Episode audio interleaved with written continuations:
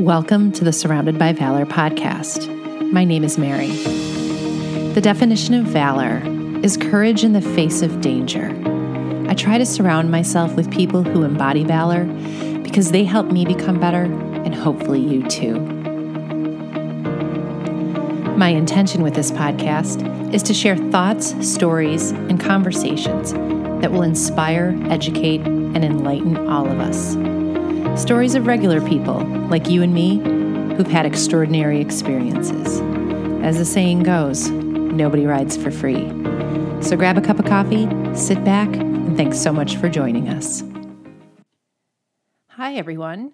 It's been a while. Welcome to season two of the Surrounded by Valor podcast. So, we did have to pause a while just for a very good cause. The situation regarding my dad um, has drastically changed. And while I can't explain it right now, pretty soon I will be able to. And while it's good news, it's really not, because this is one of those situations in which nobody really wins. Everyone at the table is at the table because of loss. So I'm very careful to sound happy. What I'm really happy about is that it's more that the avenue for change going forward for other people is still open to be paved. But we are back for season two. And while today it's just me monologuing, I'm getting all of those chats I had previously lined up lined back up, and we are ready to roll. It's been a really great summer. Got to see my sister, her kids, and my brother in law. Get to see them next week at the Chicago Marathon.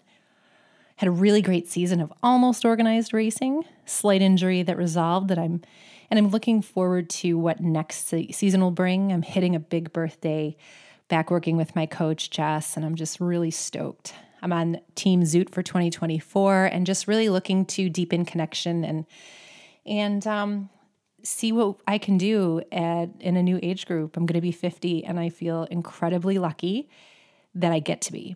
If I get to be, it's still a few months away.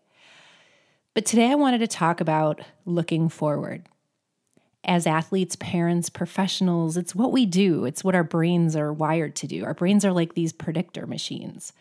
We love to try to figure out what will happen. We love setting goals. We love planning. It's all part of human nature. But if I've learned anything, and I'm sure you've been through this too, try as we might to figure out what will happen, life often has different plans. We cannot truly forecast the future. We can have an idea a shape, a structure, or what I like to call scaffolding, scaffolding. But being it as it is, life evolves away in ways that we can't always control or even expect. In his book, Magical Running, Bobby McGee outlines goals and targets really beautifully. He talks about targets as being measurable outcomes, and those can be race times, results, positions, and podiums if you're not an athlete or if you're also in the world of academia, maybe it's a degree, a grade, or something like that.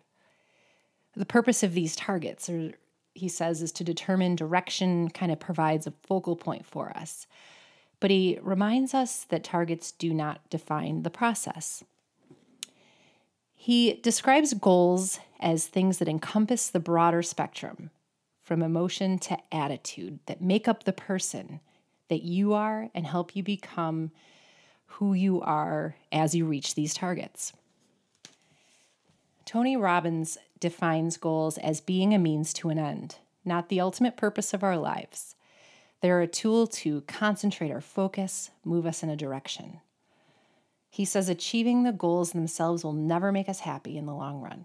It's who you become as you overcome the obstacles necessary to achieve your goals that can give you the deepest and most long lasting sense of fulfillment. So back to Bobby McGee in his book, he really nicely kind of breaks it out and talks about targets might be a 5K time, and then a goal would be to a lesson learning learning a lesson from every single racing experience, no matter the outcome. He reminds us that it's the process that counts, and we really need to lean into enjoying the training and the race process equally if we can. So, I think that it is important as we are as we are looking forward to establish what I like to call, as I said before, a scaffolding.